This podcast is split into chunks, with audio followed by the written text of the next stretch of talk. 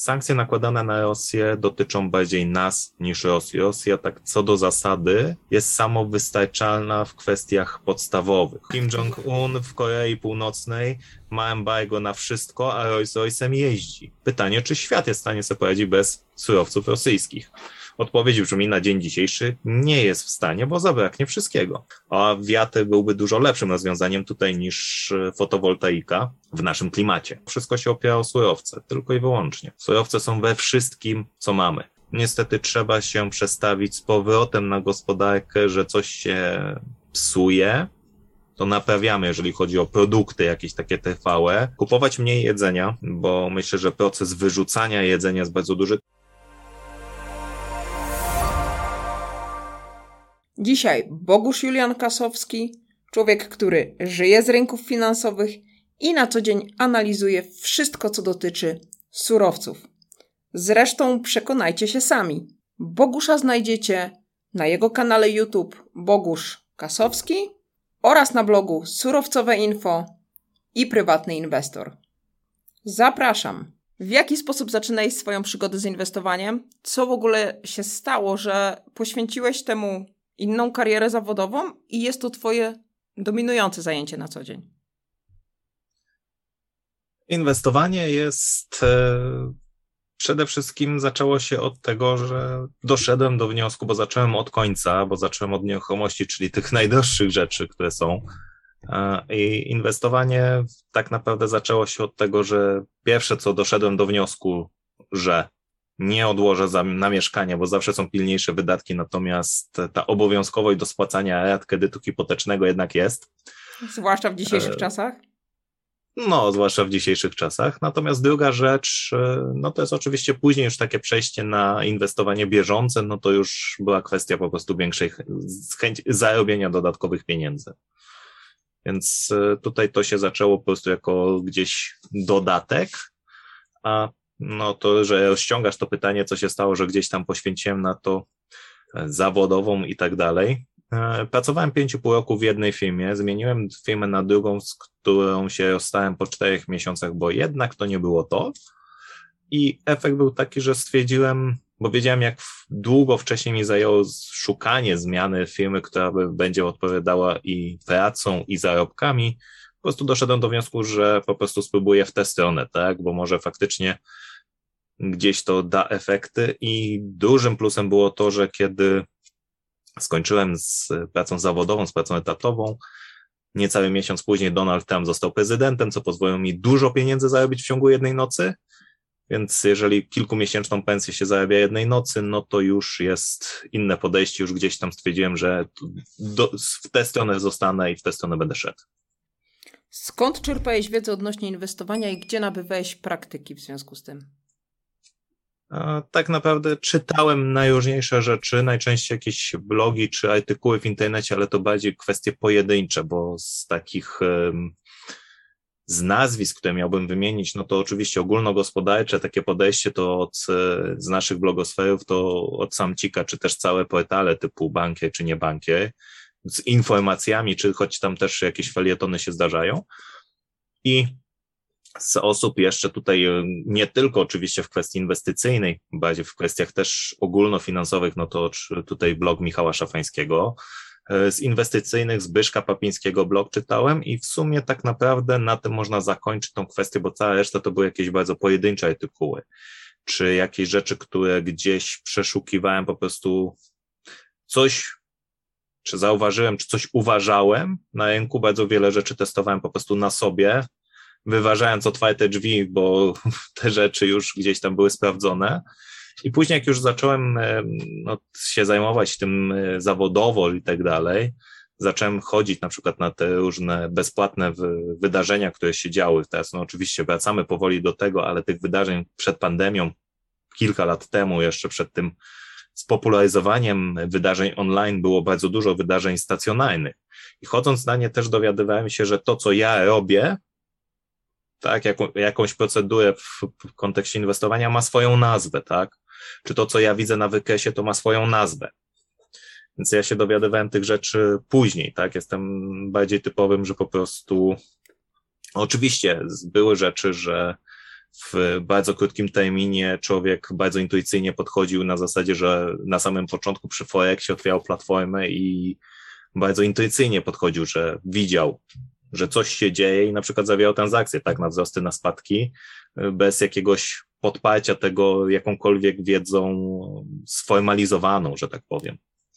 Ten aspekt był, był dość istotny, że bardzo intuicyjnie podchodziłem do tego na samym początku. Zresztą jeszcze nawet w pierwszym konkursie, w którym wziąłem udział w maju, jeśli dobrze pamiętam, to był siedemnastego roku, też na pytanie, jak traduję, odpowiedziałem, że intuicyjnie. Najpierw patrzę na wykres, czy coś widzę, a potem dopiero ewentualnie szukam jakiegoś potwierdzenia, żeby we wskaźnikach czy w innych rzeczach tych takich, powiedzmy, naukowych. Chciałam Cię zapytać, jak przygotowujesz się do tego, żeby zawrzeć transakcję? Jak analizujesz dane? Gdzie szukasz informacji, które Ci pomogą w tym, żeby otworzyć konkretną transakcję? Znaczy, w tej chwili mam, funkcjonuję na trzech strategiach. Dwie strategie są tak naprawdę oparte o bardzo podstawową analizę, znaczy jedna jest oparta o bardzo podstawową analizę techniczną, czyli po prostu statystyki, czyli zachowanie ceny w przeszłości w konkretny dzień. Natomiast e, z drugiej strony e, kolejną strategią jest rozgrywanie danych, publikacji danych makroekonomicznych, czyli chociażby czy wyboru Donalda Trumpa, czy decyzji Fedu, e, czy też e, non-farm payrolls, czy innych stóp bezrobocia, nie tylko w Stanach, ale również w mniej popularnych e, krajach, tak jak Norwegia czy Szwecja. Też całkiem fajne ruchy się dzieją. Kiedyś też próbowałem na Turcji, ale jest to znacznie trudniejsze ze względu na fakt, jak niestabilną walutą jest lira turecka i po prostu te luki, które tam w siedemnastym, osiemnastym roku były, to po prostu były wręcz zabójcze, jakie się pojawiały na publikacjach danych i wręcz nierozgrywalne. No i trzecia to jest z wysokiego interwału już surowce i tutaj jest bardzo dużo oparcie o fundamenty, o to, co się dzieje na świecie, o jakąś pogodę, o potencjał mniejszy, większy areał zbiorów, no, zasiewów i tak dalej, jakość, ocena jakości, czy też te, tego typu czynniki fundamentalne. Jak dla mnie, na pierwszy rzut informacji, o których mówisz, to jest to bardzo nieprzewidywalne. Jeśli masz informacje i twarde dane, to tak, natomiast pogoda, czynnik nieprzewidywalny. No ale są prognozy pogody, tak? I ale wiesz, jak to tam... jest, Bogusz, z prognozami? Owszem, wiem, natomiast nie zmienia to faktu, że to ma swoje przełożenie i rynek dyskontuje prognozy. Rynek, nie dyskontu... rynek dane dyskontuje, kiedy je ma, natomiast przed tymi danymi to dyskontuje prognozy. I też kwestia oczywiście jakiegoś podejścia do tego też jest istotna, natomiast dla mnie no, te czynniki fundamentalne plus fajna, fajne miejsce na rynku, bo też... nie wchodzę stricte fundam- czysto fundamentalnie, bo gdzieś tam nie pójdę w długą pozycję pod oporem, bo no jest to troszkę bez sensu. Twoim zdaniem na czym się najłatwiej traduje? Na walutach, indeksach czy na surowcach? To już zależy od konkretnego człowieka, natomiast dla mnie to jest... handluję na surowcach, indeksy rozgrywam statystycznie, inaczej nie rozgrywam tak naprawdę indeksów i waluty rozgrywam i statystycznie i w oparciu o publikacje danych właśnie makroekonomicznych, więc tutaj to ma być nudne, więc ta praca ma być nudna, te emocje gdzieś tam wiadomo zawsze się pojawią, natomiast co do zasady to mamy, mamy sytuację, w której ten rynek ma nam dawać przede wszystkim pieniądze, więc tutaj dla mnie nie ma preferencji. Wiem, co mam zrobić i tyle. Jak nie wiem, to nie zawieram transakcji i koniec. Jeśli nie oglądasz mnie na YouTube i wolisz słuchać wszystkiego w formie podcastu, zapraszam Cię na Spotify, Google Podcasts i Apple Podcasts. Tam znajdziesz cały content w formie audio. Dotknąłeś tematu emocji. Handlowanie na rynkach to również emocje. Jak nimi zarządzać, żeby sobie nie szkodzić i nie szkodzić swojej pracy? Indywidualna nadal kwestia, bo każdy będzie miał inne podejście. To jest też kwestia naszych charakterów. Tak naprawdę praca nad emocjami chyba nigdy się nie kończy. U większości ludzi nigdy ona się nie skończy, bo zawsze trzeba będzie się starać kontrolować. zawsze unikać mega optymizmu, czy tam hura optymizmu, czy unikać chęci odrobienia strat, unikać takiego tym razem będę miał rację, bo to, to też jest zabójcze. Więc tych wszystkich złych emocji, nie wiem, no są takie dni, że po prostu mam zły dzień z jakiegoś powodu i nie będę po prostu zawiał transakcji, nie siadam w ogóle do rynku, bo gdzieś tam jest ta obawa, że to będzie na mnie wpływać. Kwestia jest taka, że na rynku jest dość okazji każdego dnia, więc zrobienie sobie dnia przerwy tak naprawdę nie sprawi, że stracimy ten deal za milion dolarów, bo tak naprawdę szanse na niego są, no chyba łatwiej trafić w lotto niż trafić na jeden taki deal, który z małego kapitału da nam milion. To takie wydarzenie typu czarny łabędź, w którym też będziemy po prawidłowej stronie rynku i o ile nam później nie cofną transakcji, tak? Gdzieś tam jak to bywało, że przecież ci, którzy zarobili na kursie franka w dwa tysiące piętnastym roku mieli cofane transakcje i de facto wychodziło, że byli ze stratą, a nie z setkami tysięcy czy milionów zysku. Więc w tych sytuacjach emocje to jest mocno indywidualny temat i to, co gdzieś tam ja robię, bo na przykład potrafię w ciągu dnia się wyłączyć, odpalę sobie grę komputerową na dwadzieścia trzydzieści minut i mimo, że oczywiście gdzieś tam też człowiek, bo wbrew pozorom to nie jest bezmyślna rozrywka, tak? Tu akurat ja mam swoją ulubioną, jedną z, ze strzelanek online'owych, to człowiek też myśli, analizuje, co zrobi przeciwnik, co jest przewidywalne i tak dalej, tak jak na rynku tak naprawdę, a jednak mimo wszystko gdzieś ten umysł odpoczywa, gdzieś tam się człowiek resetuje.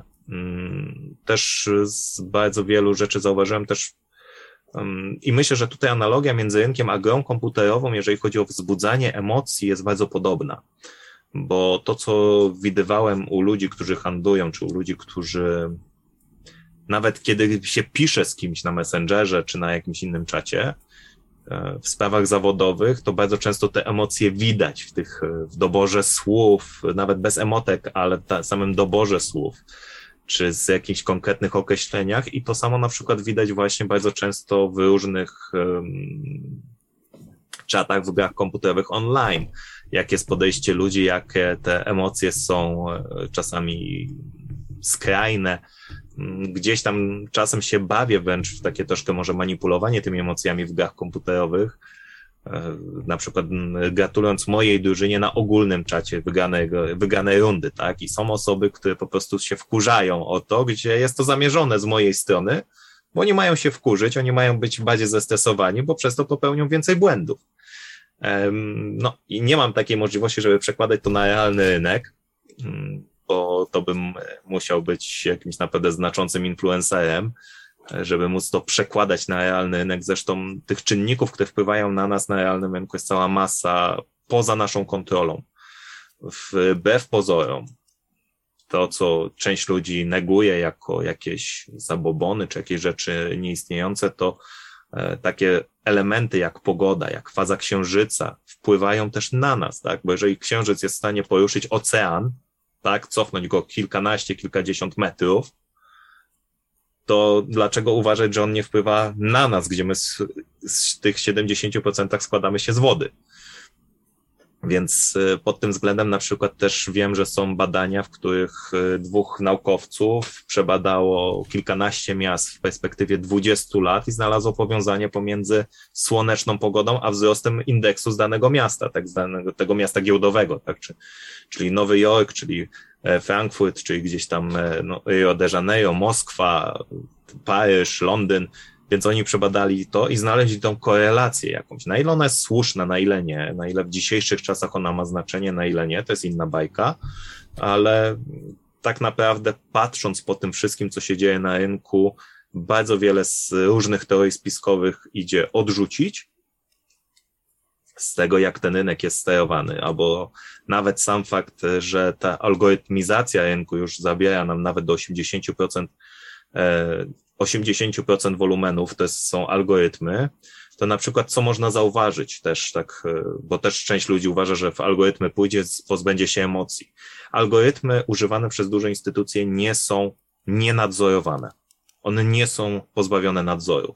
Widać to bardzo dobrze, kiedy mamy otwarty rynek, ale jest jakiś na przykład długi weekend, czy to w Stanach Zjednoczonych, bo najłatwiej chyba po Stanach Zjednoczonych to widać, czy nawet po Europie, gdzie w jakichś tam godzinach powinniśmy mieć, e, jakiejś części rynku nie ma.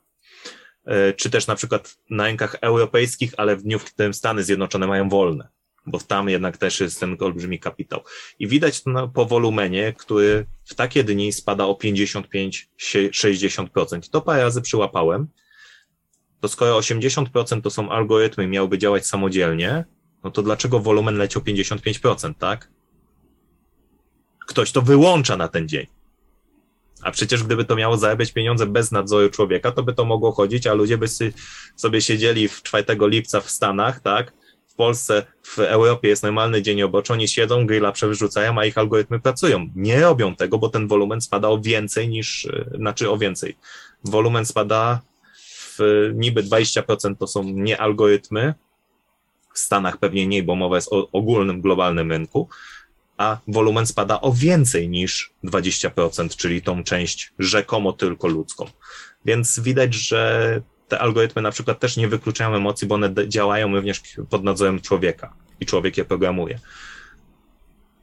Więc tutaj pod tym względem ten, wiem, że troszkę zeskakuję z tego tematu emocjonalnego stricte, ale tych emocji nie da się pozbyć. One zawsze będą, bo to jest ludzkie. Większość z nas... z osób nie jest socjopatą pozbawionym emocji i dlatego no, trzeba być z tym pogodzonym, że są emocje, trzeba nauczyć się we własnym zakresie z nimi radzić, wykrywać, wyczuwać, wiedzieć, kiedy jesteśmy źle nastawieni, kiedy to może wpływać na nasz trading, bo oczywiście jest przecież to takie różnego rodzaju uwarunkowania negatywne, że nie wiem, negatywne odczucia wzbudzają nas jakieś pokłady, nie wiem, ukrytej inteligencji, wyłączonych części mózgu, czy coś tam, co sprawi, że będziemy lepsi na rynku, ale to też myślę, że jest mniejszość, ale też jeżeli coś takiego wykryjemy u siebie, no to wręcz przeciwnie, tak, jestem wkurzony, bo dostałem mandat, bo złapałem gumę, ale to sprawia, że myślę logiczniej, czy myślę jaśniej, siadam do rynku, przekuwam to na pieniądze. Ale z kolei, jeżeli mam dzień, w którym jestem senny, mam dzień, w którym, nie wiem, jestem z gorączką, czy gdzieś tam mi może nie, refleksu zabraknąć, czy mogę źle, uznaję, że źle mogę coś ocenić, no to już do rynku nie usiądę. Więc tutaj z tymi emocjami trzeba sobie radzić, trzeba też umieć powiedzieć sobie stop, kiedy idzie nam dobrze. Mieć jakieś tutaj założenia. Bardzo dobrze w takim momencie się sprawdza na przykład e, trzymanie się planu, czyli który zakłada, że na przykład trzy transakcje dziennie, pięć transakcji dziennie, nie wiem, plus dwa procent, minus dwa procent, plus dziesięć procent, minus dwa procent, jakiekolwiek te założenia przyjmiemy odpowiednie dla siebie, też to będzie działać. No i inna rzecz, dopasowanie swoich strategii do emocji. Kilka dni temu, w tym tygodniu albo w ubiegłym tygodniu, jedna osoba do mnie napisała, że rozgrywała sobie rynki z D jeden, z dziennego interwału. Później ludzie powiedzieli, że są lepsze pieniądze, że łatwiej i lepiej jest rozgrywać z niskich interwałów minutówek, pięć do piętnastu minutówek. I ta osoba się przerzuciła i zaczęła księgować straty, poświęcać dużo czasu, mieć negatywne emocje z tradingu, z handlu, które przechodziły na inne rzeczy. I przez to gdzieś tam zaczęło się też psuć inne elementy życia i jednocześnie nie było pieniędzy, więc wraca do interwałów wyższych, bo też emocjonalnie po prostu reagowała źle na tą sytuację, nie czuła komfortu z tym, co robi i tu wynikało to koniecznie z interwału. A na pewno są też osoby, które będą po prostu niekomfortowo się czuć z jakimkolwiek faktem ryzykowania własnymi pieniędzmi. I te osoby na tradingu będą docelowo tracić non-stop, bo będą gdzieś tam psychicznie, emocjonalnie nie, nie być w stanie pogodzić się ze stratą pieniędzy, w efekcie będą zawsze starały się odkuć, odrobić, no i tu jak w kasynie, tak, jednoręki bandyta, aż nam się skończą wszystkie drobniaki, tak, odchodzimy sobie rozmienić kolejne dziesięć dolarów, podchodzi jedna osoba i akurat zgarnia pulę, kiedy nas nie ma. Więc... Yy, też są osoby, które emocjonalnie nigdy nie będą w stanie funkcjonować na rynku inwestycyjnym, przynajmniej takim kontraktów papierowartościowych w jakiejkolwiek formie, bo być może nieruchomości będą dla nich ok, być może dla nich ok będą surowce typu w formie fizycznej typu złoto, srebro, które gdzieś tam będzie leżeć jako zabezpieczenie na przyszłość, ale nie będą się czuły komfortowo w rozgrywaniu kontraktów na złoto, nawet z takimi samymi założeniami kupić, trzymać, aż zarobię.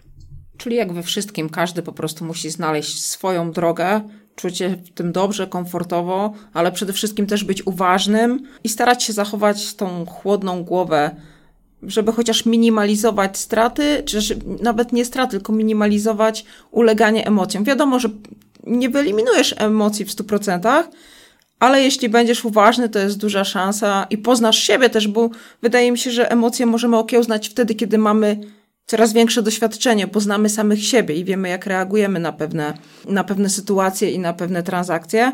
Więc to chyba jest najlepsze podsumowanie, że każdy po prostu w tym, co robi, musi się dobrze czuć. Tak, bo o ile w bardzo wielu miejscach ludzie jako całość są istotami idącymi za stadem, tak w inwestowaniu nie powinno to mieć miejsca, bo liczby nie kłamią. dziewięćdziesiąt procent ludzi traci w długim terminie, jeżeli chodzi o inwestowanie na szybkich rynkach. E, oczywiście z, przy wynikach też w zależności od giełdy, tak, no bo niby na amerykańskiej giełdzie ludzie tak nie tracą, ale generalnie amerykańska giełda jest taką, która od lat idzie w górę. Ludzie, którzy są na giełdzie polskiej, są w konsolidacji wiecznej, więc pewnych poziomów nie przebijamy, tak? Amerykańskie giełdy biją nowe szczyty, europejskie giełdy biją nowe szczyty, a W I G stoi w konsolidacji, tak? Więc pod tym względem też jest kwestia chociażby tej różnicy pomiędzy tymi instrumentami, bo jeżeli ktoś będzie bardzo kiepski na G P W, może się okazać, że będzie bardzo dobry na amerykańskiej giełdzie, która wy, będzie wymagać znacznie mniej ze względu na te uwarunkowania geopolityczne i ekonomiczne oczywiście. Jak już dotykasz rynków globalnych, to chciałam Cię zapytać o Chiny. Obserwujemy lockdown w Chinach. Jak bardzo to może ograniczyć popyt na surowce? Kolosalnie. Widać to po ostatnich wynikach Starbucksa, który w pierwszym kwartale odnotował bardzo duże straty właśnie w Chinach. Te straty, które były spowodowane właśnie tym lockdownem. Powinniśmy się cofnąć oczywiście do samego początku, który tego kwartału, tych kluczowych elementów, bo w lutym mieliśmy olbrzymi napływ z zachodu na e, tom, z zachodu na, e, na Chiny. Wynika to oczywiście z powodu olimpiady. No i jak działa ten jak działają te osoby, które przyjeżdżają na za, z zachodu do obcego państwa. Jest oczywiście część osób, która wykorzysta to, żeby rozwinąć się maksymalnie i sięgnąć po nowe dania, po nowe doświadczenia kulinarne. A są osoby, które przylecą z Europy czy ze Stanów Zjednoczonych i powiedzą, jestem w Chinach, ale w sumie nie wiem, czy jakaś zemsta faraona mnie nie dopadnie po ich jedzeniu, to ja idę do McDonalda, to ja idę do Starbucksa. Więc w tym momencie, kiedy mamy Starbucksa, no to ten, te wyniki są olbrzymi wpływ Chin pokazują. Więc mimo, że mieliśmy ten wzrost spożycia w lutym, co jest logicznym wnioskiem, bo mieliśmy masę ludzi, którzy przyjechali z zachodu, czyli z tego regionu nauczonego już pić kawy, bo Azja się dopiero uczy kawy, tak naprawdę, to Starbucks opublikował, że sumarycznie pierwszy kwartał był gorszy o dwadzieścia trzy procent względem ubiegłorocznego. Globalnie. W Stanach, o jakiej skali za Chiny mówimy, i tutaj Chiny są tym głównym przyczyną, ponieważ w Stanach Zjednoczonych popyt na kawę Starbucksa wzrósł o dwanaście procent. Czyli kiedy globalnie spada o dwadzieścia trzy procent, a w Stanach rośnie o dwanaście procent, to ten jeden miesiąc, ten marzec lockdownów w części Chin, jakie miał przełożenie na zużycie kawy, zakup kawy przez Starbucksa, który przecież już był przygotowany do tego, że kupuje się przez aplikacje, że są dostawy kawy, jak szybkie one muszą być, żeby ta kawa jeszcze była ciepła, nie? Więc te wszystkie elementy pokazują, taki drobny detal z jednej spółki pokazują, jak wiele elementów będzie dotkniętych przez ten lockdown. Oczywiście, druga jest rzecz, jak po wyjściu z tego lockdownu, co zrobią władze w Pekinie, na ile one będą w stanie stymulować rynek, na ile one będą w stanie stymulować te wszystkie pobudzanie gospodarki, bo jednak no, Chiny wyszły obronną ręką z pierwszego roku pandemii, będąc jednym z bardzo nielicznych krajów z dodatnim P K B. Oczywiście przed pandemią było zakładane, że będą mieli bardzo słaby odczyt P K B plus sześć procent. Tak? Po pandemii się okazało, że mają jeszcze słabszy odczyt na poziomie tam chyba jeden przecinek dwa procent, jest to jeden z najlepszych na świecie, więc tutaj te perspektywy się zmieniły bardzo diametralnie, a jednak mimo wszystko Chiny były w stanie się wyciągnąć na plus, co też pokazuje ich rosnącą rolę w gospodarce. A pod kątem energetycznym chciałabym Cię zapytać, węgiel czy atom? Ja jestem za atomem. Dlaczego? Dlaczego? Raz, że jest bezemisyjny, dwa, wymaga mniej in,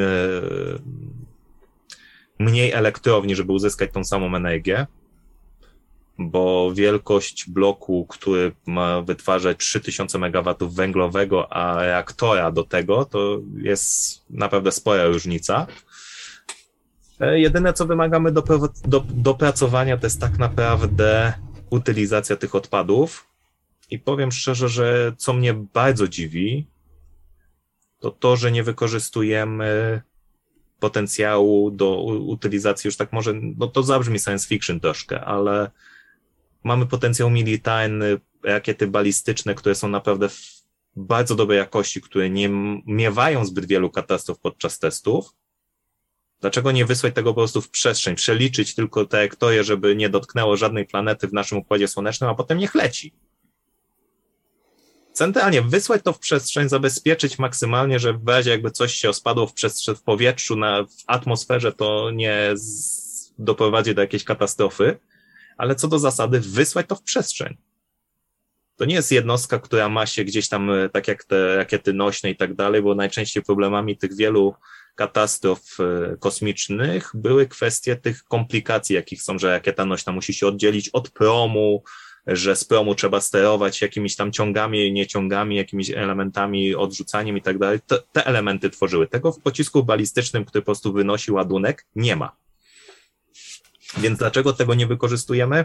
To jest pytanie oczywiście do tutaj władz odpowiednich, ale to byłby sposób na pozbycie się tak naprawdę odpadów atomowych raz na zawsze, bo zakopanie tego gdziekolwiek jest no też kosztowne, tak. No, ewentualnie oczywiście jest druga opcja, skoro już mamy sarkofag w Czarnobylu, to wrzucać tam wszystko, co mamy, nie? Ale to już można i tak. Myślę, że tu ekologicznie by nie przeszło, natomiast nie, atom jest dużo bardziej przyszłościowy, bo potrzeba go mniej, mamy te technologie coraz lepsze, no oczywiście katastrofy ze wszystkim będą się zdarzały, ale zobaczmy, co mamy za katastrofy w historii, tak? Mamy Czarnobyl, mamy Fukushimę. To są dwie. Wydobywanie surowców, ile wywołało, wydobywanie węgla, węgla samego w sobie, ile tylko w Polsce wywołało tąpnięć i trzęsień ziemi. Ogrom. Tylko w Polsce, nie? Gdzie o tym się nie mówi, nie? Że, bo jednak to są dość małe trzęsienia, trzy cztery w skali, ale jednak dla ludzi, którzy siedzą na tym trzęsieniu, to jednak to już nie jest mało. Dla ludzi, którym się dom wali, bo idzie kopalnia pod spodem, to też nie jest mało. Myślisz, że doczekamy się w Polsce elektrowni atomowej? E, takiej dużej z prawdziwego zdarzenia ciężko powiedzieć, natomiast K G H M osiem małych reaktorów sobie zamówił, żeby swoje zakłady zasilać.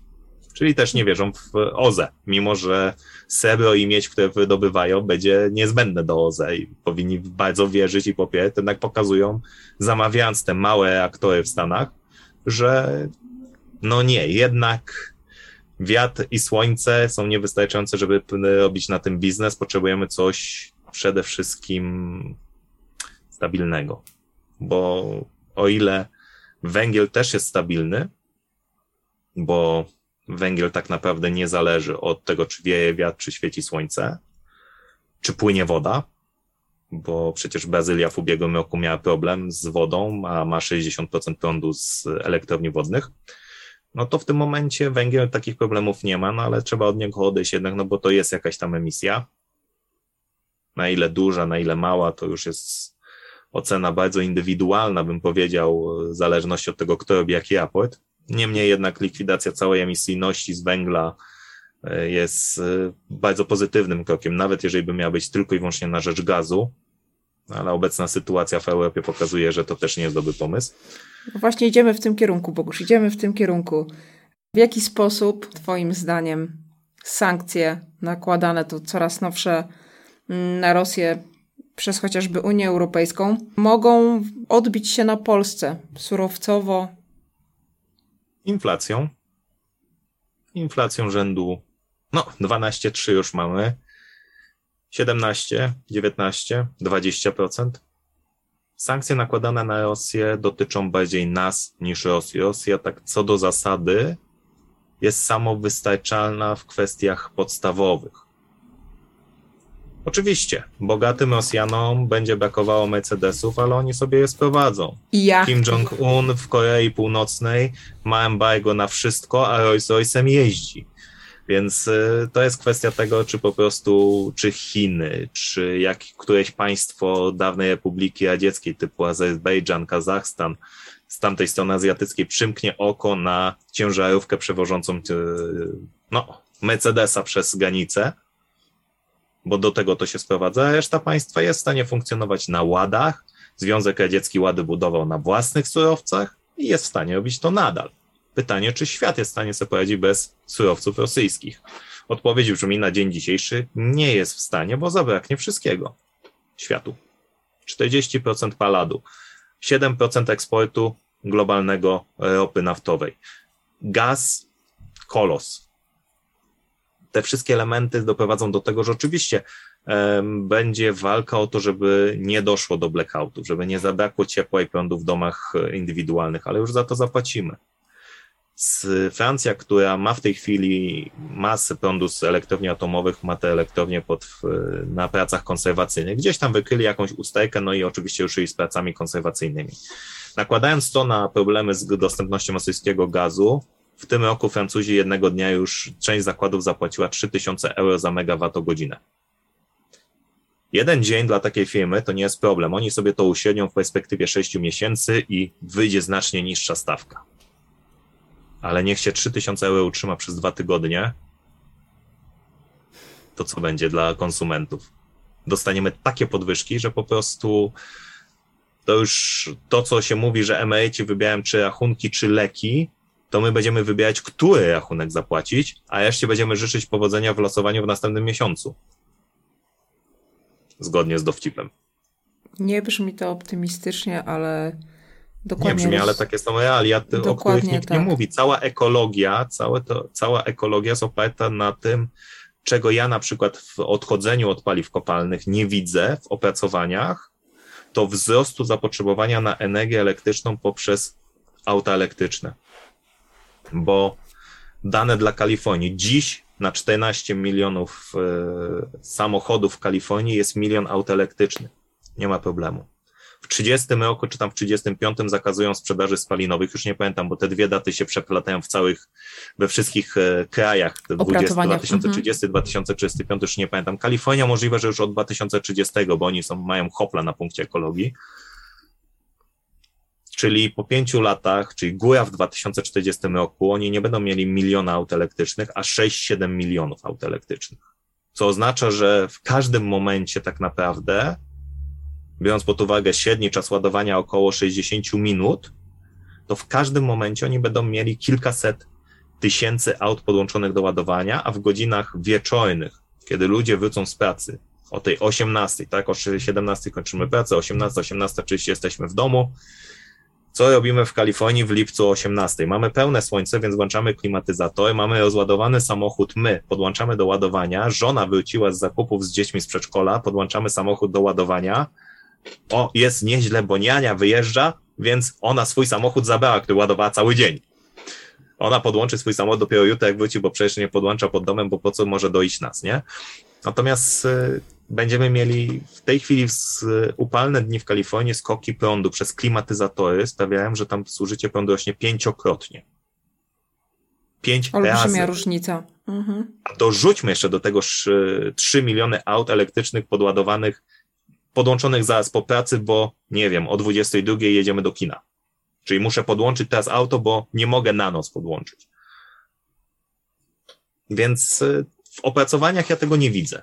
W tych wszystkich symulacjach widzę, nie widzę klimatyzatorów, a pogoda, która się zaostrza i bogacące się społeczeństwo, co widać chociażby po blokach i domach w Polsce, coraz więcej ludzi zakłada klimatyzatory, które są energochłonne. Nie ma klimatyzatorów, to, to są nieduże wartości jednostkowo. Ale sumarycznie. Ale jak na dwa miliony mieszkańców w Warszawie będziemy mieli dodatkowe dziesięć tysięcy klimatyzatorów rocznie przybywało, to za pięć lat mamy pięćdziesiąt tysięcy klimatyzatorów więcej. Dorzucamy do tego sto tysięcy samochodów więcej, to jest sto pięćdziesiąt tysięcy odbiorników prądu codziennie pracujących w sezonie letnim, zimą troszkę mniej, ale też zimą samochody elektryczne ładujemy częściej, bo w zimie mają mniejszy zasięg. Więc to wcale nie oznacza, że ekologicznie jest tragedia, do tego no niestety nie jesteśmy w stanie zatrzymać tych zmian. To prawda. A myślisz, że tutaj fotowoltaika i tego typu rozwiązania mogą chociaż trochę pomóc? E, trochę tak. Jeżeli dojdziemy do jakiegoś... Jak bardzo twoim zdaniem? Zależy od regionu. W Polsce niezbyt. W Polsce niezbyt, bo raz, że mamy bardzo zły klimat w tę stronę inwestycyjny, polityczny, te kwestie w elektrowni wiatrowych, że zgodnie z obecnymi przepisami ja sobie nie mogę półmetrowego wiatraczka postawić na balkonie, co jest śmieszne wręcz. Brzmi wręcz absurdalnie. Kwestia... Tak. Więc nie mówiąc już o tym, że nie wiem, mam domek letniskowy i na swojej własnej działce, gdzie mam kilkanaście czy kilkadziesiąt metrów do płotu, to też nie mogę sobie postawić metrowego wiatraka. Mówię o takich pionowych, wertykalnych wiatrakach, nie mówię o takim wielkim wiatraku, który jest, no jak to się nam kojarzy, tak, ale są te wertykalne wiatraki, które zajmują niewiele miejsca, a też całkiem nieźle sobie radzą i one są dostępne do kupienia, natomiast no, zgodnie z prawem nie można ich stawiać. A wiatr byłby dużo lepszym rozwiązaniem tutaj niż fotowoltaika w naszym klimacie. No tak, Inna to jest sprawa, kwestia wiatr w nocy też wieje. Tak, to jest kwestia administracyjna i prawna, czyli przepisy, które obowiązują tak. na dzień dzisiejszy. Fotowoltaika się sprawdzi w, na dużych powierzchniach. To chyba we Wrocławiu zaczęli kłaść fotowoltaikę na spółdzielni, ale to też udało im się zredukować tam o kilkanaście procent ze względu właśnie no, na to, że w Polsce to nasłonecznienie jest nienadzwyczajne. Więc tak jak ja mieszkam w bloku, w którym jest trzysta mieszkań, trzysta gospodarstw domowych, a dokładniej mówiąc trzysta lodówek, czyli tego urządzenia, które działa całą dobę, to nawet to wszystkie jakby były klasy A plus plus plus, to myślę, że fotowoltaika na dachu by nie była w stanie zasilić nas na tyle, żeby uzbierać prąd na noc w jakichś akumulatorach, co też przecież wymaga inwestycji i reinwestycji, bo to trzeba wymieniać znacznie częściej niż panele słoneczne, które wymieniamy co dwadzieścia pięć trzydzieści lat, a akumulatory, no przykłady Tesli pokazują. Samochód ośmioletni, przebieg sto pięćdziesiąt sześć tysięcy, czyli coś, co dla auta spalinowego jest tak naprawdę niewielkim przebiegiem, a już dla diesla to już w ogóle jest to moment, w którym ten silnik jest dopiero dotarty, no to przebieg te, to Tesla na pełnym ładowaniu z takim przebiegiem ośmioletnia, według jakiegoś, jakiś YouTuber to sprawdził, kupił sobie Tesla, stwierdził, że mamy siedemdziesiąt dziewięć kilometrów zasięgu.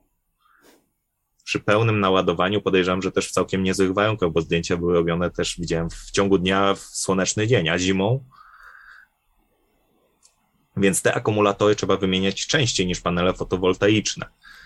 Oczywiście jest kwestia dopracowania, że to jest technologia przemysłowa, troszkę inaczej działa niż ta technologia użytkowa, ale jednak mimo wszystko to jeszcze nie są aż takie różnice. Tak więc magazynowanie energii jest kluczowe, dlatego uważam, że atom jako wsparcie to stabilizacyjne dla systemu O Z E jest niezbędny. Po Niemczech to fantastycznie widać po tym, jak Niemcy mają duże wahania w ciągu kilku dni. W poniedziałek O Z E może dostarczać w Niemczech sześćdziesiąt procent zapotrzebowania na energię, a w środę, w czwartek to, z, to te dostawy to pokrywają czterdzieści procent czy trzydzieści procent. Więc tu mówimy o naprawdę skokach olbrzymich, no nie do przewidzenia tak naprawdę. Jak wygląda faktycznie rynek pszenicy? Dużo się mówiło, że ogromna część upraw jest na Ukrainie. Obecnie z powodu wojny ta produkcja się zmniejszyła, no i generalnie mówi się o podwyżkach cen żywności. Czy faktycznie ta produkcja pszenicy na Ukrainie ma wpływ na globalne, jak i lokalne ceny żywności? E, tak, ma, bo w tej chwili ten cały, cały świat jest powiązany. Bo to, czego nie dostarczy pszenicy, to, czego nie dostarczy Ukraina w postaci pszenicy, kraje takie jak Egipt, jak kraje Zatoki Perskiej, czy inne kraje, czy nawet Chiny, które już zaczęły odbierać też od Ukrainy, zaczną szukać gdzie indziej. I wtedy się pojawi pytanie, kto zapłaci więcej. No bo jeżeli nasz polski eksporter powie, że może dostać w polskim skupie tysiąc złotych, a może wywieźć to do portów, zapłaci i wywiezie to do portów w Grecji czy w Albanii i zostanie tam tysiąc euro, a transport go wyniesie sto euro za tą tonę, każdą jedną, no to przelicznik jest oczywisty, tak? Więc ceny u nas też pójdą w górę, zresztą te ceny globalne są wysoko. Problemem nie jest tylko Ukraina, problemem je, problem jest wszędzie, bo jest to moralne podejście, nie kupujemy z Rosji. Oczywiście Egipt, Indie, Chiny mają to gdzieś. Dla nich wojna na Ukrainie jest tym samym, dla, czym wojna w Jemenie dla nas, czyli gdzieś daleko ktoś się zabija. Ale nas to na co dzień nie dotyczy. Tak, to nie są nasi sąsiedzi, do nas nie walą ci uchodźcy drzwiami, oknami, tak. No i też, no nie ukrywajmy, jest to wojna, która trwa dwa czy trzy miesiące w tej chwili, więc tak naprawdę, jakkolwiek nieludzko to brzmi, ale z punktu widzenia rynków tak to wygląda i z punktu widzenia Egiptu, Indii, Chin, krajów Zatoki Perskiej tak to wygląda. Kto w Polsce w ogóle wie, że wojna w Jemenie, która też trwa od dwa tysiące czternastego roku, tak jak na Ukrainie, bo przecież w czternastym roku mieliśmy zajęcie siłą Krymu i rozpoczęcie działań zbrojnych z żołnierzami rosyjskimi walczącymi w Donbasie. Więc to jest dwa tysiące czternasty i w Jemenie od tego czasu zginęło trzysta tysięcy ludzi. Na Ukrainie nie. Na Ukrainie jest mniej, więc ten konflikt jest de facto mniejszy niż ten jemeński. On teraz przeszedł w pełną skalę, natomiast nadal tych ofiar jest znacznie mniej. Teraz Rosjanie się gdzieś tam skupiają na innych rzeczach. Wiele firm podaje, znaczy wiele firm, już dwie firmy co najmniej podały na Ukrainie, że oni obsieją około sześćdziesiąt do siedemdziesięciu procent swoich obszarów, że te firmy duże są zabezpieczone w paliwo, w nawozy, w, w, zboże, w ziarna, czego nie wspominają, tak jak z autami elektrycznymi dla zużycia prądu, czego nie wspominają, to to, że jest masowy nabór do wojska i młodzi ludzie, czyli ci rolnicy do pięćdziesiątego piątego roku życia, oni mają iść i walczyć. Siła robocza, ręce do pracy. Tak, tak. Fizycznie. To czytałem od jednego z mniejszych, znaczy z mniejszych, no trzy tysiące hektarów, to nie taki mały, ale powiedział wprost, że co z tego, że on ma nawóz i paliwo, jak jego pracownicy są po drugiej stronie linii frontu. To już nawet nie jest to, że poszli w kamasze, bo to był początek wojny, tylko po prostu fizycznie znaleźli się w rosyjskiej strefie wpływów, a nikt nie będzie ryzykował życiem, żeby pojechać do pracy. Więc tutaj jest, myślę, bardzo istotne to, żeby...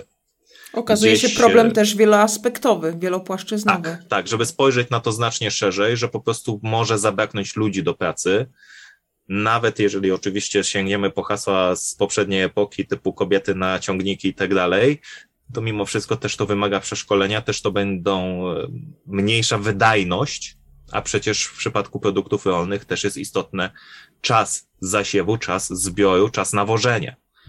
Bo jeżeli się ktoś nie zamknie w odpowiednim oknie, termin w kalendarzu z zasiewami, później z nawożeniem odpowiednim, później ze zbiorami, to spada jakość i spada no, ilość. Cały harmonogram prac, które tak. trzeba wykonać. I to jest jedna rzecz. Druga rzecz, susza w Indiach, która w tej chwili uderzyła i która już teraz, co prawda nie są to rządowe indyjskie szacunki, ale wszyscy już powoli zaczynają mówić, że Indie, które miały mocno zastąpić Ukrainę w tym sezonie, mieć kolejny rok rekordowych zbiorów pszenicy, już będą miały sześć i pół miliona mniej ton, więc nie będą w stanie zastąpić tej pszenicy. Mamy bardzo suche, złe warunki pogodowe w Stanach Zjednoczonych, czyli też jeden z istotniejszych dostawców pszenicy. Nie wiem, jak wygląda kwestia pszenicy w Kanadzie, natomiast wiem, że już o rzepaku mówili, że też jest za sucho dla rzepaku w Kanadzie. A skoro jest dla rzepaku za sucho, to pszenica też szału nie będzie czynić. Pojawia się pytanie, jak będzie wyglądała kwestia w Ameryce Południowej.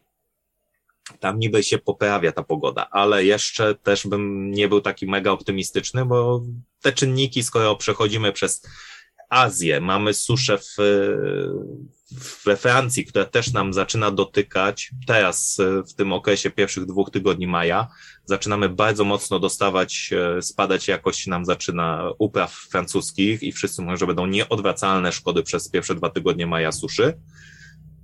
Przechodzimy z Azji do, przez Europę, przez Amerykę Północną, no to nawet jak Ameryka Południowa zostanie niedotknięta takimi ciężkimi, skrajnymi warunkami, to też nie nadgoni tego aż tak.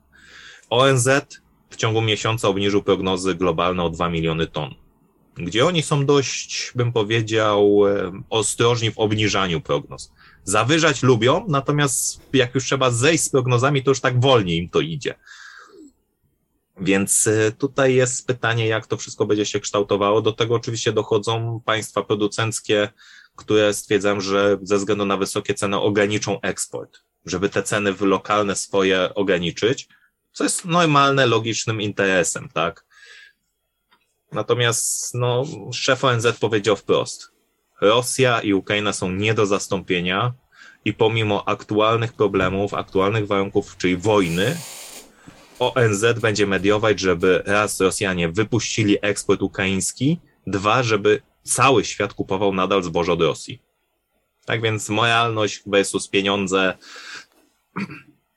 Idziemy, do, wybieramy pieniądze, no bo jednak to jest nasz portfel, tak?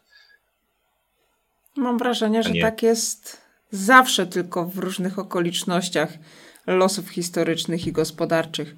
Wracając na nasze krajowe podwórko, piątego maja nastąpiła kolejna podwyżka stóp procentowych. Teraz główna stawka wynosi chyba pięć przecinek dwadzieścia pięć procent, o ile się nie mylę. Jak daleko dojdziemy z podwyżkami stóp procentowych według Ciebie i co to oznacza dla Polaków? Um, biorąc pod uwagę, jak mocno nasz kraj jest... Nie chcę tu nikogo obrazić, więc ciężko słowo dobrać. Nieodpowiedzialność naszych władz,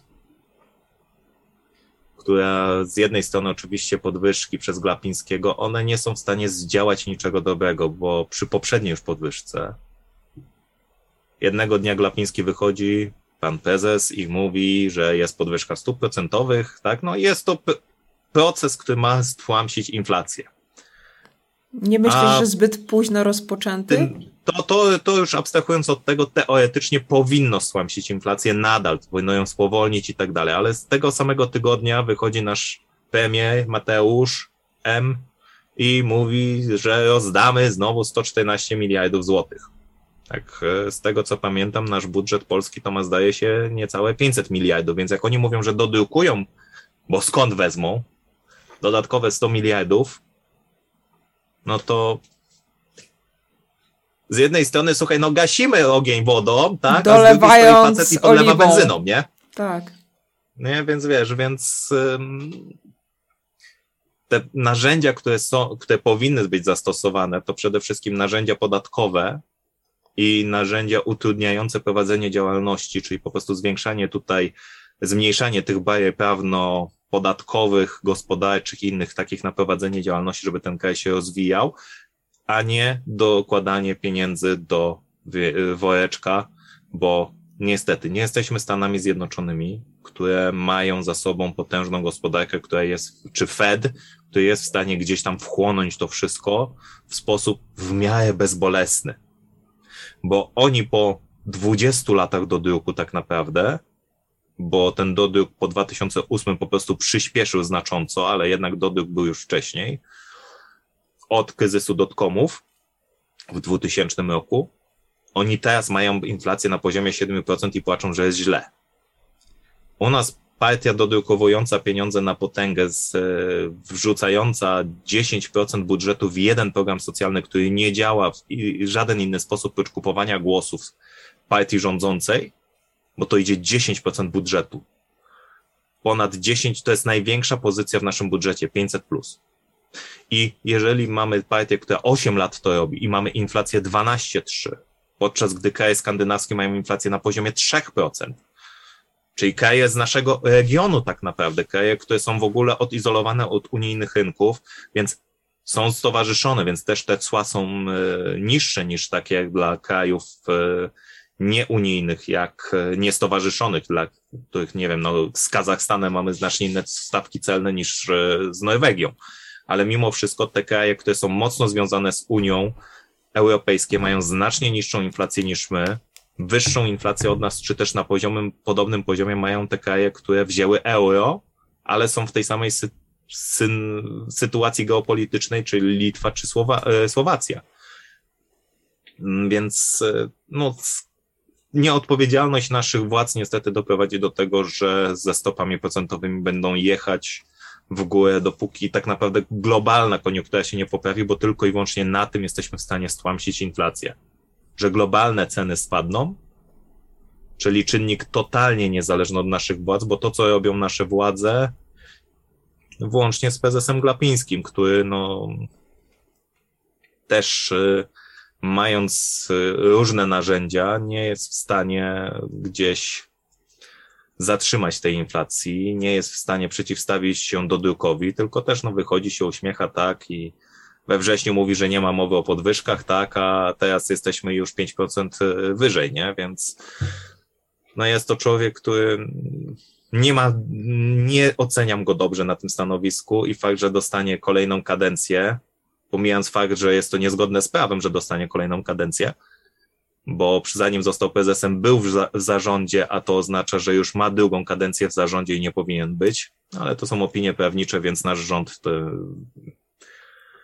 wiadomo, w którym pomieszczeniu tego używa i do czego, opinii prawnych, więc tutaj nie powiem, że będzie dziesięć procent, nie powiem, że będzie piętnaście procent w stopach procentowych, natomiast dopóki globalna sytuacja surowcowa tak naprawdę się nie poprawi, bo wszystko się opiera o surowce, tylko i wyłącznie. Surowce są we wszystkim, co mamy. Pomijając ten oczywisty aspekt, jakim jest paliwo, które zresztą jest w każdym innym produkcie, bo energia jest potrzebna do wszystkiego, no to jeszcze właśnie mamy pszenicę w chlebie, mamy ropę w każdym kawałku plastiku, mamy miedź, mamy aluminium, stal, we wszystkim, tak? Ktokolwiek się buduje, mam znajomych, którzy się budują i po prostu jeszcze przed wojną ceny stali już poszły w kosmicznie w górę, a teraz, kiedy już wycinamy kwestię importu z Rosji i Ukrainy, no to, to już w ogóle jest kosmos. Są branże, które, no Ukraina nie miała jakiegoś dużego handlu z Polską, e, udziale w naszym glob- całym tym torcie handlowym, ale w bardzo wielu aspektach są produkty, które były tam robione i które po prostu niedostarczone do Europy sprawią, że wiele elementów gospodarki europejskiej się zatrzyma na braku dostaw z Ukrainy, bo dwa tygodnie dostaw z Ukrainy to nie są dwa miesiące dostaw z Chin. O ile towar z Chin wyjdzie, nie? Tak więc jeżeli chodzi o stopy procentowe, to dobrych wiadomości nie mam. Niskie to one już były. Jak będą niskie, w sensie poniżej pięć punktów procentowych, czyli pięć procent w dwa tysiące dwudziestym piątym, to uważam, że będzie nieźle. Dobrych wiadomości nie ma i nie będzie. No, powiem szczerze, w bardzo długiej perspektywie, tak jak czytam te najróżniejsze rzeczy, jeszcze za mojego życia, za naszego życia, woda będzie kosmicznie droga, coś takiego, żeby kąpać się codziennie w wannie pełnej wody, po prostu będzie stać ludzi, którzy dzisiaj są bogaci, z czego nie bogaci według tego, że zarabiają dwa tysiące ponad średnią krajową, tylko bogaci w kontekście takim, że mają po dwadzieścia trzydzieści tysięcy pensji miesięcznej. Oczywiście z uwzględnieniem inflacji za te trzydzieści lat. To samo z mięsem. Mięso, które przecież jest też bardzo wodochłonnym procesem. No zresztą no, z filmu Big Short już wiemy, że główny bohater przecież inwestuje w wodę i ja mu się specjalnie nie dziwię. Im więcej czytam na ten temat, tym bardziej widzę, że po prostu woda będzie kluczowa. Żeby nie kończyć... Też jest to w każdym, w każdym produkcie ta woda, tak? żeby nie kończyć takim poważnym tonem albo takim negatywnie zabarwionym. Co dzisiaj według Ciebie zwykły, przeciętny Kowalski, obywatel naszego kraju, może jeszcze zrobić, żeby w miarę spokojnie przejść przez to otoczenie, które mamy, czyli tak na dobrą sprawę podwyżki wszystkiego. Gazu, energii, raty kredytu. Co na dzień dzisiejszy można zrobić? Bo wiesz, możemy mówić, że trzeba było oszczędzać, trzeba było inne rzeczy robić. Co jeszcze można zrobić tu i teraz? No, eutanazja w Polsce jest zabroniona. Więc to, to nie, nie jest zresztą chyba rada, aczkolwiek tak ciężko mówić o pozytywach czy sposobach jakichś na uniknięcie. Mniej wyrzucać. Niestety trzeba się przestawić z powrotem na gospodarkę, że coś się psuje, to naprawiamy, jeżeli chodzi o produkty jakieś takie trwałe. Kupować mniej jedzenia, bo myślę, że proces wyrzucania jedzenia jest bardzo duży. To oczywiście nie mówię, że już jesteśmy na etapie, że kupujemy jednego kurczaka i pierwszego dnia jemy skórę, drugiego jemy mięso, a trzeciego gotujemy kości jeszcze na rosół, nie? Na dwa dni kolejne, bo to jeszcze nie to, ale... ale w kwestii takiej swobodniejszej to przede wszystkim przyjrzeć się właśnie swojemu budżetowi, gdzie te pieniądze zostają, bo pokus jest bardzo dużo na wydawanie pieniędzy, wcale niedużych, bo to nie są wcale duże pieniądze, co wydajemy, tak, na co dzień. To się czasem tak właśnie, no, ten efekt latte gdzieś tam to działa w taki sposób, że po prostu gdzieś te pieniądze umykają, tak? Wychodzisz gdzieś, idziesz gdzieś, masz, nie wiem, wyjdzie człowiek bez, bez jedzenia kanapki w domu i na cztery pięć godzin efekt jest taki, że dociera do McDonalda i wydaje zamiast na chleb z plastem szynki, jedną kanapkę pla, z plastem szynki, z plastem sera, czyli no i pomidora, tak? Na bogato. W McDonaldzie będzie kanapka go kosztować trzy razy tyle. I teraz, jeżeli mówimy o tym, że zaczynamy znowu wychodzić, bo też jest też kwestia postpandemiczna, że ludzie zaczynają, takie mam wrażenie, że ludzie zaczynają mocniej doceniać to, że to wszystko jest potwierane i wstępować wcześniej, czyli też więcej. To jest super dla przedsiębiorczości, dla gospodarki, natomiast nie dla naszych finansów.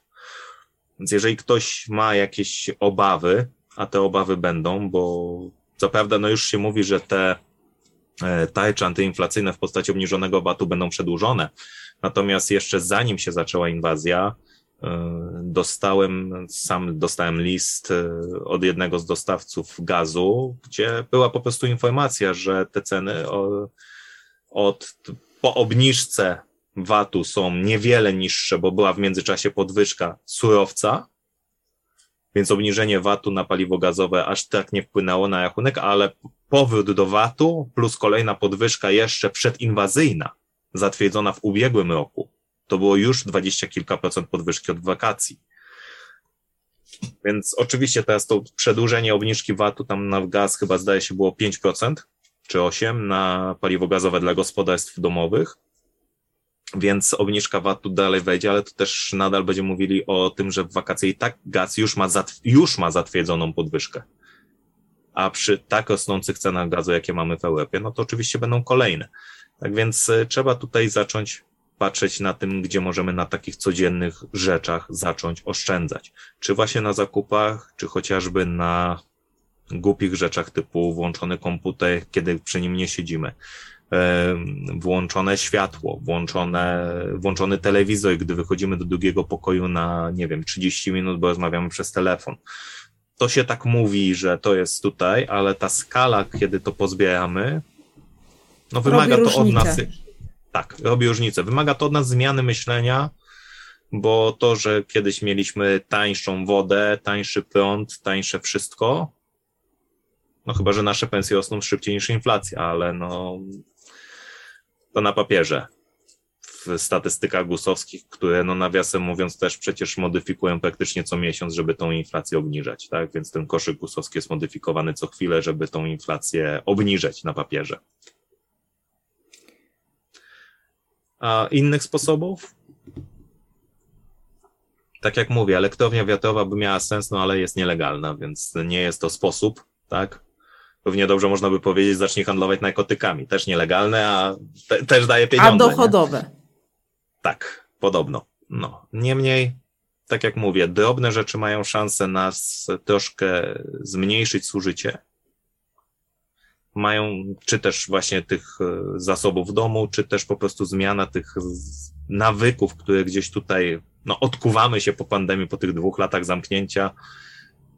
No niestety trzeba to zmienić, tak, bo pamiętajmy, że te ceny, no, też wzrosły, wiadomo, że nie tylko na podstawie wojny, czy też innych rzeczy, ale te ceny rosły od dłuższego czasu.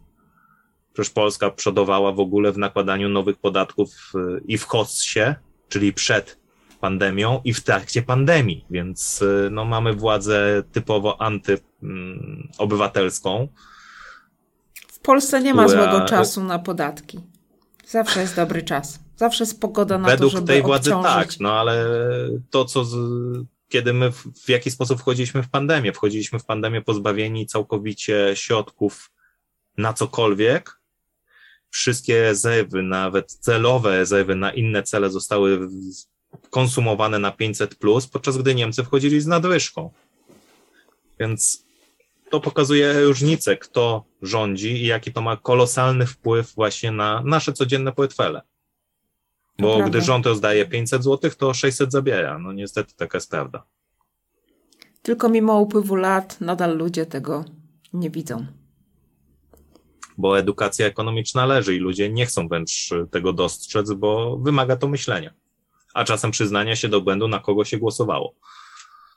Gdzie Zgadza to wcale się. Nie jest nic takiego złego, bo popełnić błąd może każdy, ale tkwić w tym błędzie to jest złe. Bogusz, jeden lifehack i jedna wskazówka, która znacząco ułatwiła Ci realizację zamierzonego celu inwestycyjnego. Bez tego pytania Cię nie wypuszczę. Wiesz, że to ja też mam przycisk opuść, nie? Hmm.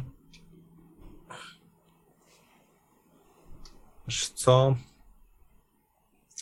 Z jednej strony nie bać się straty, bo to jest naturalna część procesu inwestycyjnego. Nie ma tak, że wszystko nam działa w stu procentach zawsze i tak dalej, przynajmniej idzie po naszej myśli. Są czynniki, na które nie mamy wpływu albo które gdzieś jakieś minimalne zaniedbanie się skończy negatywnie i to nie tylko w inwestowaniu, ale gdziekolwiek. I z drugiej strony jednak pozbierać wiedzę, bo oczywiście, jeżeli wymyślimy coś, co działa i czy będzie to sprawdzone, że będzie to działało i się przełoży faktycznie na pieniądze, super, natomiast lepiej mieć to potwierdzone, że faktycznie to działa, bo no niestety są osoby, które gdzieś tam wchodzą nieuważnie, a potem się zaczyna dorabianie teorii, dlaczego weszły, dlaczego nie wyjdą ze, z małą stratą i potem trzymają to i wiszą z pozycjami i te straty rosną i, i no, no są osoby, które tracą grube miliony, tak. Natomiast myślę, że najważniejsze to jest nie uprawiać hazardu. Tak jak niektórzy robią na naszym rynku na zasadzie takiej trzy cztery dni rosło, to teraz musi spaść. No to idziesz do kasyna, masz ruletkę, trzy razy wypadło czarne, no to ta, ta sama zasada prawdopodobieństwa, teraz musi wypaść czerwone. Raz się uda, drugi raz się uda, trzeci raz się uda, za czwartym razem, piątym, szóstym się nie uda, albo jeszcze gorzej będzie. I... Więc tutaj myślę, że przygotowanie się, to jest praca jak każda inna. To nie, na dłuższą metę się nie da tak, że siadam bez żadnej wiedzy na pięć minut dziennie, czy na pół godziny i czy, nie wiem, zrobię kurs weekendowy, siadam, jestem milionerem następnego dnia. Raz, że to jest powolne, słynne, głośne, mocne, wysokie wyniki finansowe jednej z osób na naszym podwórku. Tak naprawdę, kiedy się popatrzy po wynikach procentowych, nie, nie przeliczałem tego teraz, ale zdaje się w marcu czy w, na początku kwietnia wszyscy się podniecali kwotą, podczas gdy po przeliczeniu no to wychodziło dziesięć do piętnastu procent zysku. Więc kwotowo wyglądało super, natomiast no dziesięć do piętnastu procent oczywiście w porównaniu do lokat to jest niebo a ziemia, tak, ale Jak porównam to sobie, nie wiem, do wyniku Larry'ego Williamsa z jednego z konkursów, gdzie w jednym roku zrobił prawie dwanaście tysięcy procent, znaczy ponad jedenaście tysięcy procent. Dwa lata czy trzy lata później zrobił pięć tysięcy procent, no to w ciągu roku to wynik liczony w milionach brzmi super, ale nadal to jest piętnaście procent. No to jak ktoś ma dziesięć milionów na koncie i zrobi jeden procent miesięcznie, to też będzie zarobiony, tak? Będzie to wystarczająco, więc jednak to też ma znaczenie, żeby się nie nastawiać, bo po prostu to nie są os- takie wyniki roczne, to wymagają mega dużo pracy i to są wyniki osób, które są na poziomie bardzo dobrego pilota myśliwskiego, który po prostu ma wylatane godzin. To są wyniki bardzo dobrego lekarza, który ma przestane przy stole operacyjnym dziesiątki, setki godzin każdego miesiąca i wielomiesięczne, wieloletnie doświadczenie, a nie, że to jest ktoś, kto wczoraj zrobił kurs, czy przeczytał dwie książki i wraca do, siada do rynków. Kompetencje, wiedza i doświadczenie, doświadczenie, doświadczenie. Tak. Po prostu tak. I przede wszystkim no, nie nabieranie się na gadanki, pogadanki typu milion w, jak w lotto, milion w środę, milion w sobotę. Chociaż w sobotę to chyba już tylko na krypto, bo zwykłe rynki nie działają. I, no i przede wszystkim właśnie nie nastawianie się, że jeden trade życia nas ustawi do końca życia, bo takie rzeczy się zdarzają bardzo, bardzo rzadko i jeszcze trudniej jest je wykorzystać. Bo fantastyczne sytuacje rynkowe, ja staram się korzystać z tego, co jeżeli jestem w stanie coś przewidzieć, no to w jeden dzień najlepszy wynik to jest pięćdziesiąt parę procent. To i tak rewelacja. Rewelacja, nie? Tylko teraz pytanie, jak duży by musiał mieć kapitał, żeby do końca życia już nie pracować dzięki temu, nie?